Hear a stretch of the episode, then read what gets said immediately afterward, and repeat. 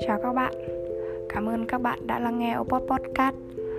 Chúng mình là Obot, chúng mình được lập ra với niềm hy vọng được chia sẻ thế giới quan của chúng mình dưới góc nhìn ở tâm lý học và lắng nghe tâm tư của các bạn. Mình là Bão, thành viên của Obot và là người đồng hành trò chuyện cùng các bạn ngày hôm nay. Mỗi một tập podcast là một buổi trò chuyện giữa chúng mình và các bạn. Vậy nên chúng mình hãy thoải mái và chia sẻ câu chuyện, quan điểm của mình nhé. Đây là tập podcast đầu tiên của chúng mình Cũng là podcast mở đầu thuộc chủ đề Tuổi dậy thì.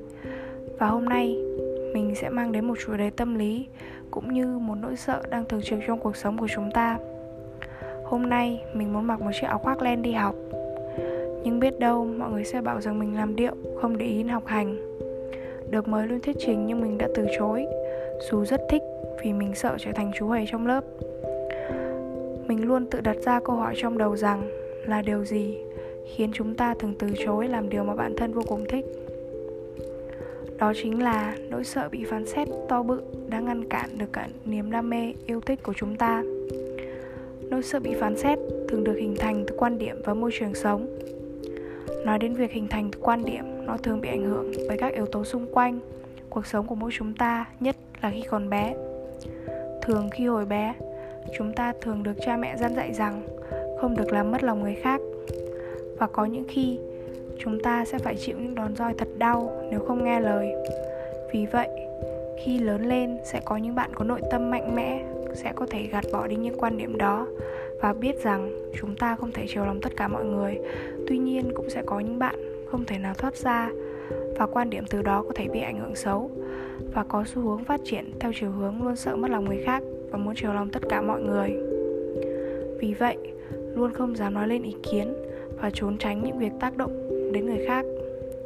Còn nỗi sợ bị phán xét được hình thành từ môi trường sống là khi mà chúng ta lớn lên trong một môi trường đầy dẫy sự phán xét thì chúng ta cũng cũng rất có thể sẽ bị ảnh hưởng hay khi còn bé, chúng ta thường thấy cha mẹ vẫn luôn nói dối với họ hàng, người khác vì không muốn bị mất lòng hay phán xét. Hay khi trong lớp, chúng ta đã từng chứng kiến hay trải qua một vụ tẩy chay chỉ vì mất lòng một bạn nổi bật.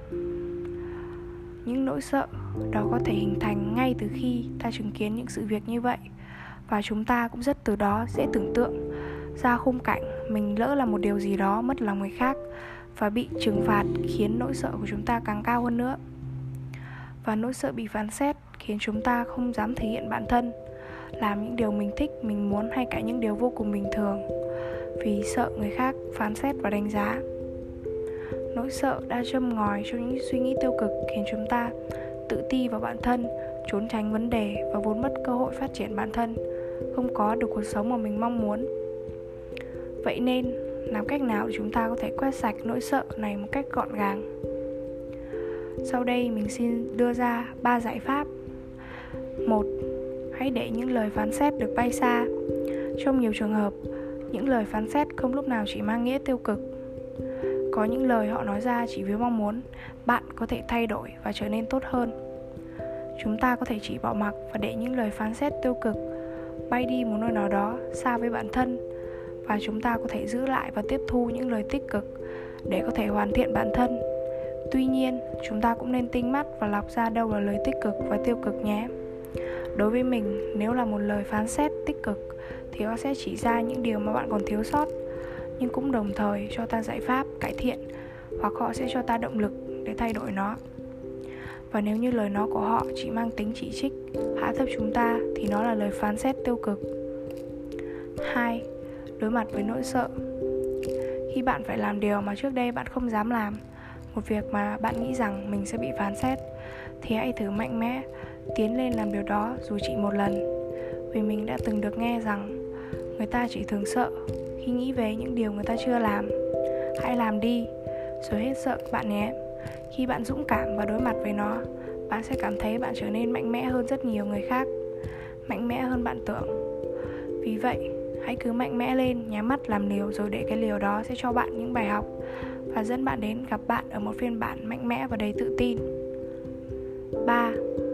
Nếu không dám đối mặt, vậy hãy sợ hết cỡ Nghe có vẻ rất kỳ lạ đúng không nhỉ?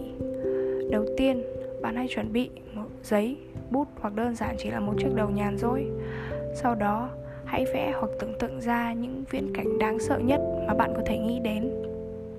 Ví dụ, mình rất sợ ma, mình sẽ tưởng tượng hoặc vẽ ra khung cảnh mà mình gặp ma, rồi mình còn tưởng tượng con ma sẽ tiếp tục làm gì mình. Không sai, đừng dừng lại, hãy cứ tưởng tượng đến tột cùng, đến một khung cảnh đáng sợ nhất nếu bạn có thể. Rồi sau đó, khi mình gặp ma thật thì cảnh tượng nó cũng không khủng khiếp như mình tưởng mình cảm thấy đỡ run hơn rất nhiều thậm chí là không còn sợ nữa và dám ném tỏi vào mặt con ma đó mọi chuyện đều sẽ có cách giải quyết hãy sợ hết mức. Và mình còn một điều nữa muốn chuyện, chia sẻ đến các bạn, rằng nếu bạn có khúc mắc hay tâm sự, hãy cứ mạnh dạn chia sẻ với người mà bạn yêu quý, tin tưởng, thậm chí là thần tượng, hoặc bạn có thể chia sẻ với chúng mình. Vì biết đâu, một ngày nào đó, bạn sẽ cảm thấy mình không sai khi chia sẻ với người khác vì mình đã nhận được một lời khuyên đáng giá và bổ ích nhất. Mong rằng tập podcast này có thể giúp đỡ các bạn các bạn có thể góp ý và đưa ra quan điểm ý kiến ngay trên podcast của chúng mình, hoặc có thể liên hệ với fanpage mà chúng mình để link phía dưới nhé. Cảm ơn các bạn đã lắng nghe Obot Podcast và trò chuyện cùng chúng mình. Chúng mình là Obot và mình là Bảo. Chúc các bạn có một ngày tốt lành và hẹn gặp lại mọi người trong những tập tiếp theo.